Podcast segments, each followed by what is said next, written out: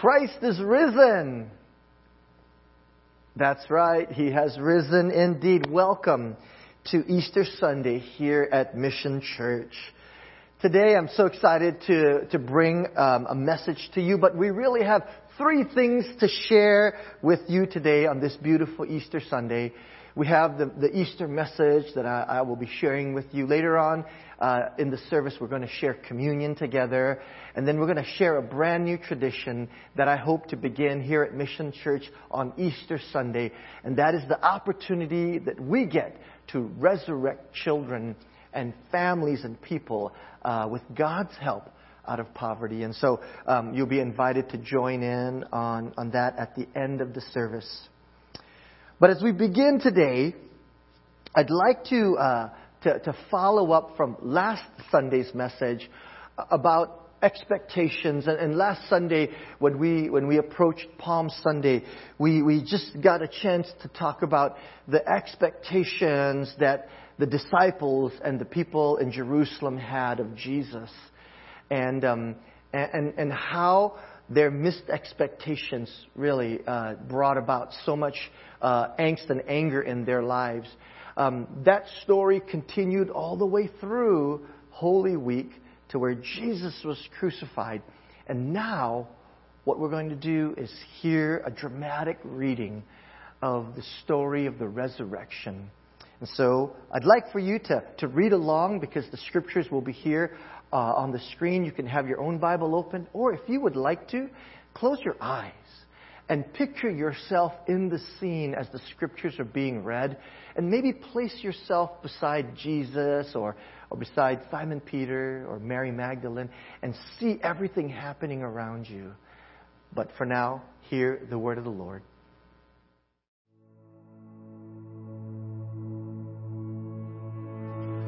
Early on the first day of the week, while it was still dark, Mary Magdalene went to the tomb and saw that the stone had been removed from the entrance. So she came running to Simon Peter and the other disciple, the one Jesus loved, and said, They have taken the Lord out of the tomb, and we don't know where they have put him. So Peter and the other disciples started for the tomb both were running, but the other disciple outran Peter and reached the tomb first. He bent over and looked in at the strips of linen laying there, but did not go in. Then Simon Peter came along behind him and went straight into the tomb. He saw the strips of linen laying there, as well as the cloth that had been wrapped around Jesus' head. The cloth was still laying in its place, separate from the linen. Finally, the other disciple, who had reached the tomb first, went inside. He saw and believed. They still did not understand from Scripture that Jesus had to rise from the dead. Then the disciples went back to where they were staying. Now Mary stood outside the tomb crying, and as she wept, she bent over to look into the tomb and saw two angels in white seated there where Jesus' body had been, one at the head and the other at the foot. They asked her, Woman, why are you crying? They have taken my Lord away, and I don't know where they have put him. At this, she turned around and saw Jesus standing there, but she didn't realize that it was Jesus. And he asked her, Woman, why are you crying? Who is it you are looking for? Thinking he was the gardener, she said, Sir, if you have carried him away, tell me where you have put him, and I will get him. And Jesus said to her, Mary. She turned toward him and cried out in Aramaic, Rabboni, which means teacher. And Jesus said, Do not hold on to me, for I have not yet ascended to the Father. Go instead to my brothers and tell them, I am ascending to my Father and your Father, to my God and your God. Mary Magdalene went to the other disciples with the news. I have seen the Lord. And she told them that he said these things to her. On the evening of that first day of the week, when the disciples were together, with the doors locked for fear of the Jewish leaders, Jesus came in and stood among them and said, Peace be with you. After he said this, he showed them his hands and his side. The disciples were overjoyed when they saw the Lord. Again, Jesus said, Peace be with you. As the Father has sent me, I am sending you. And with that, he breathed on them and said, Receive the Holy Spirit.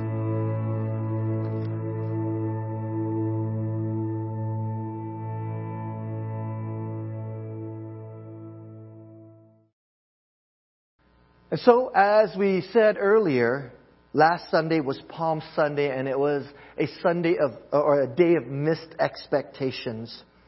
And we talked about how the disciples and the Jewish people all thought that Jesus was going to be a militant Messiah to, to liberate them from Rome and overthrow the Roman government.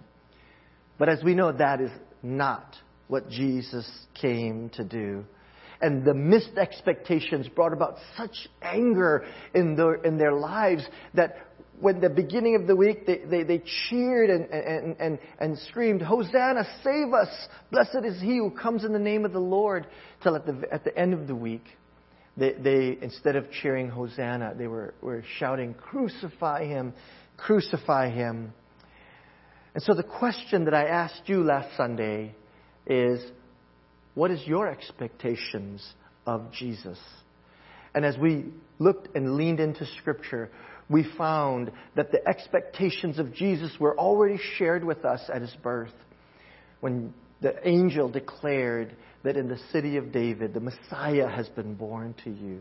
I'm sorry. In the city of David, a Savior has been born to you. He is the Messiah, the Lord. And we, we lean into these, these three uh, images and these three titles of Jesus as Savior, Messiah, and Lord. And when we have our expectations of who Jesus is, that, that, he's, that is shared in Scripture, the relationship that we have grows deeper and grows stronger. Because as our expectations are fulfilled, it just develops a stronger bond in any relationship. But the opposite is true, isn't it? That when people have expectations of someone else that's not fulfilled, that's when problems begin, and those problems lead to more problems, and then anger erupts. And what I have found over the years is that the problem of missed expectations really stem from one, um, one thing that, that can, can easily help the situation, and that is this. We do not do a good job of communicating our expectations with those around us very well. If we, if we were able to communicate our expectations better and, and, and then hear what other people expect of us and live into that expectation, our relationships would be great. But we, we, we, we fail oftentimes to, to share what those expectations are. And when we fail to share those expectations, there's no possible way I can live into an expectation that I don't even know that is expected of me, right? And, and you probably feel the same way. But when we communicate our expectations, we can live it out. And I want to share with you something that happened this week after my sermon last Sunday. A saint in our church sent me an email, and I want to share this email with you. I got this email uh, that, that said, Pastor, um, I'd like to share my expectations of you. He said, What I expect of my pastor is that he prays, studies the Bible, and leans on God for direction. I also expect that my pastor should expect some things of me. And he writes this I will pray, study the Bible, and lean on God for direction. I will pray that God will protect, bless, and continue to guide you and your family. I will support you by supporting the church with my prayers, my attendance, and my giving. He ends this email by saying, Beyond that, I guess it's negotiable. I love that. And, and you, whoever sent this to me, you know who you are. And uh, it, it helps me to know what this person's expectation of me is. And it helps me to know what they expect of themselves. And I want you to know that right now we are in high stakes negotiations for who will be paying for the cherry limeades when we go to Sonic for lunch. So I guess that's part of the, the negotiation that we can have. But I appreciate this email and, and, and it helps me to get to know what the expectations of this person is. And so, today on Easter Sunday, let's turn the tables, why don't we? And, and let's find out what Jesus expects of us as we look through the lens of Easter. Because we've already talked about what our expectations of Jesus ought to be Savior, Messiah, and Lord. So earlier, you got to read or hear the resurrection narrative. And as we read through that resurrection narrative, you, you, you probably picked out, and, and, and especially if you placed yourself into the story, that there were a lot of misunderstanding that took place uh, in, in that moment. Because if you remember that passage clearly, Mary thought that people came and stole the body of Jesus because when she got to the tomb, the stone was rolled away and, and, and the tomb was empty. And, and so she, her first instinct was, someone took the body of our Lord. And she runs and tells that to the disciples. So I'm sure they're thinking the exact same thing. Someone stole Jesus' body. So two of the disciples, they run to the tomb to actually see what took place. And when they get to the tomb, they see exactly what Mary says. That the tomb was empty.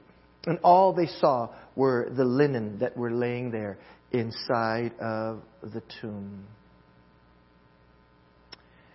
And the disciples, in verse 9, it says this the disciples, they did not understand that Jesus had to rise from the grave. They still, at that point, had no idea what was happening.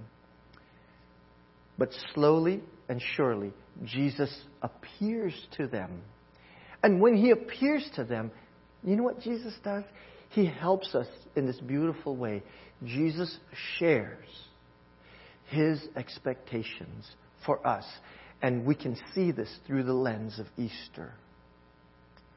So the first thing that happens is Jesus, he meets with Mary.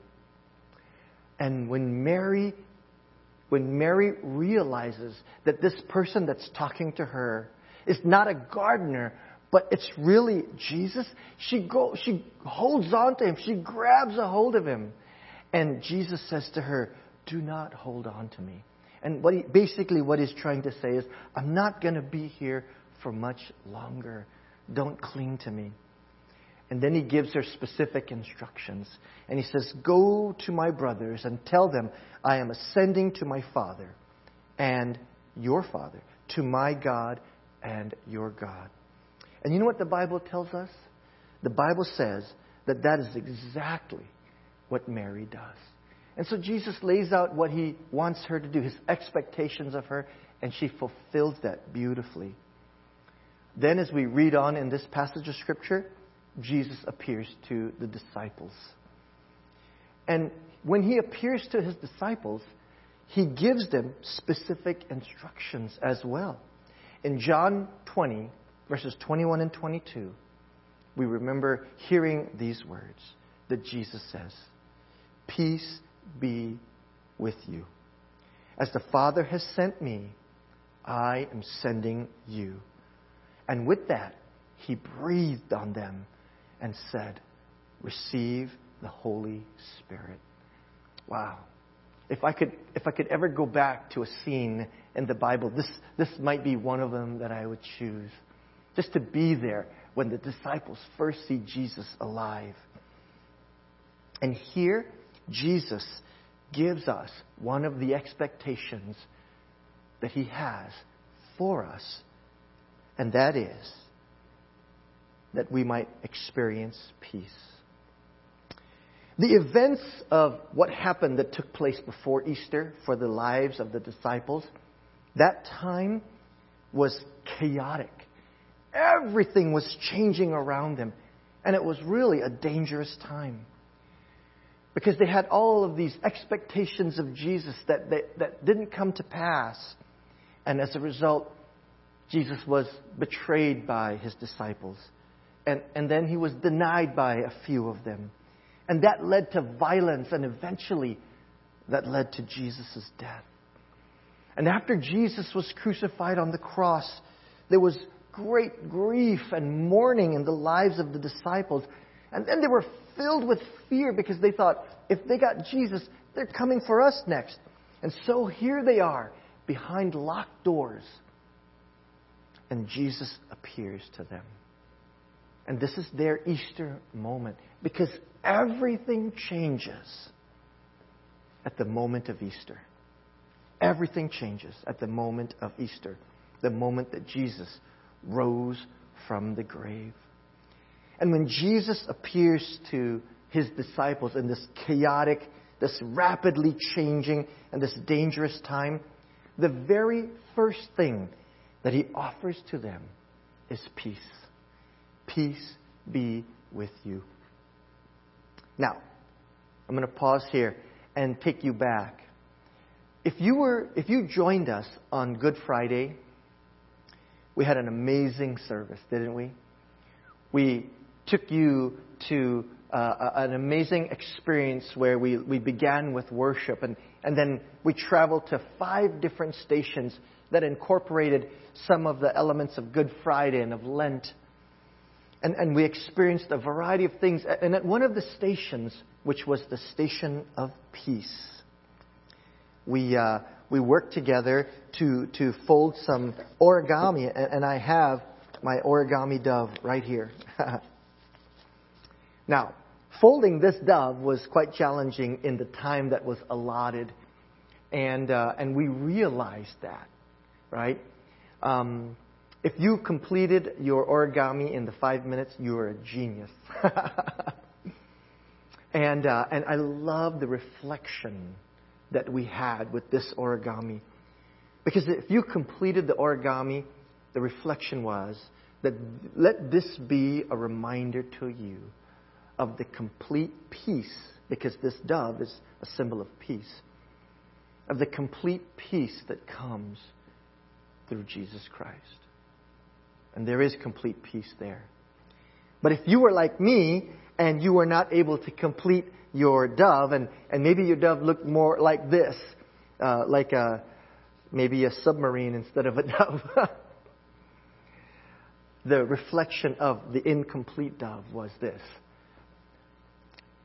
that while the, the peace of God is complete, the work of peace in our world is something that is ongoing. And God calls us to be a part of the ongoing work to bring peace into our world. In fact, in Matthew chapter 5, verse 9, Jesus said, Blessed are the peacemakers, for they will be called the children of God.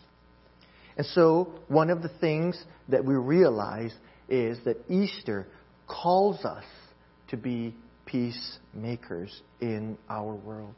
And that's one of the things that Jesus came to bring on Easter to give to his disciples. Peace be with you. The second thing Jesus said is that as the Father has sent me, I am sending you. And so the second thing we realize is that that uh, that we are to be sent people, right? We are to be sent people, and I love this because as the church that we are, Mission Church, right? This is right up our wheelhouse. We are Mission Church, and if there ever was a church that should be all about being sent, that should be us. And, and, and, I can see some of you out there giving high fives and amens, right? That's who we are. And what Jesus is doing here is he's affirming all of the things that he taught while he was, was with the disciples before Easter when he was with them and he gathered amongst them. And he taught us about how we should love the Lord our God with all of our hearts, our soul, our strength. And we should love our neighbor as ourselves. And then he also said this also uh, after he, he rose, but in the Great Commission, Jesus also said, Go and make disciples of all nations, right? Go. You see that? That's, that's the sent part. Go and make disciples of all nations, baptizing them in the name of the Father and of the Son and of the Holy Spirit, and teach them to obey everything I have commanded you. And surely He gives us this promise I will be with you to the very end of the age. And so, this is Jesus' expectations of His followers in the lens of Easter as He appears to His followers right after he, He's risen from the grave. And he, and he makes this very clear. But the question that I have for us today is that is, is this doable? Can we can we live in peace and share this peace with our world? I want to pause right here and ask you to, to, to do something here. Pause and, and let's take a look at our hearts. What fills your heart right now? Is there a great sense of peace? Or as we live in this time that we're living in right now, is your heart filled more with anxiety? Fear? Is your heart filled with frustration? Or maybe some of us are at the point of anger. Because honestly, it's been a tough year. Last year, we didn't even have Easter to celebrate together. You know, we did it like this, online. And, and, but yet, there's going to be some meeting together in person, which is, which is a, a step in the right direction. But it has been a tough year, hasn't it? And how then do we find peace in the midst of all the challenges that we're facing right now? That's a, a fair question to ask. And then this second expectation of being sent. How are we to be sent people during COVID? We can't go anywhere. In fact, the, the, the, opportunities of being sent have all been shut down, right? And we're hoping that maybe sooner rather than later we can go out to, to, to, to be sent. But even when we get the opportunity to go and be sent when COVID is done, right? Through COVID, the voice and the influence of the church, that's been waning. It's not been what it used to be. And honestly, it's not that easy anymore. And so, how are we to be sent? How are we to find peace? And these are some of the expectations that Jesus shared with us to live out. The answer, the answer that I want to share with you comes in the third expectation. The third expectation that Jesus gives us in this beautiful passage here in John chapter 20. He says this receive the Holy Spirit. Oh. And I love what he says in that the Bible says he breathed on them. He breathed on them. And then he said, receive the Holy Spirit. And I want you to know, church, that this right here is the biggest difference that Easter makes. The power of the Holy Spirit at work in people's lives. Wow. I want to just use two examples that we're very familiar with to highlight how the Holy Spirit works in people's lives. And the first example is one that we've all, we're all going through right now, right? COVID. We know that COVID is an airborne virus. And, um, and, and we all wear masks. I have my, in fact, I have my mask in my pocket right now. We all wear masks, right, to be safe. But what happens if you contract COVID? I, and I know some people in the church have contracted COVID. Sometimes the symptoms were mild, but sometimes they were severe. And, if you had COVID, the symptoms that they say are you cough, you get a fever, you lose the sense of taste and smell, and there are other things, and, and, and, and then there might be some long term effects of people who have been impacted by COVID. And so, using that as just an example, in John, we read that Jesus breathed on his disciples. This is what I, I love about uh, how this passage sets up what we're experiencing right now. Because I really believe that when Jesus breathed on them, it, it, it's the same connotation of being infected with the virus. He breathed on them so that what he breathed in them would impact them in the, in, in the way that the COVID virus impacts people's lives. And so the question that I ask is, what should be the effects of the Holy Spirit coursing through our lives and our spirit? What should that look like? What should that be? And, and maybe in the same way that when people lose their sense of smell and taste, when, the, when the Holy Spirit is coursing through our lives, maybe we lose our sense of pride and we lose our sense of, of, of being uh, self centered. I know that, that COVID affects people's hearts as well. And when the Holy Spirit is coursing through our lives, maybe that, that, that symptom or the effect of that is that our hearts are changed. Maybe in our hearts we're able to have the capacity to love even more and better. And, and, and, maybe our hearts will be slower to judge and more eager to serve. And I don't know if, if COVID would impact anyone's speech, but the Holy Spirit sure does impact our speech, right?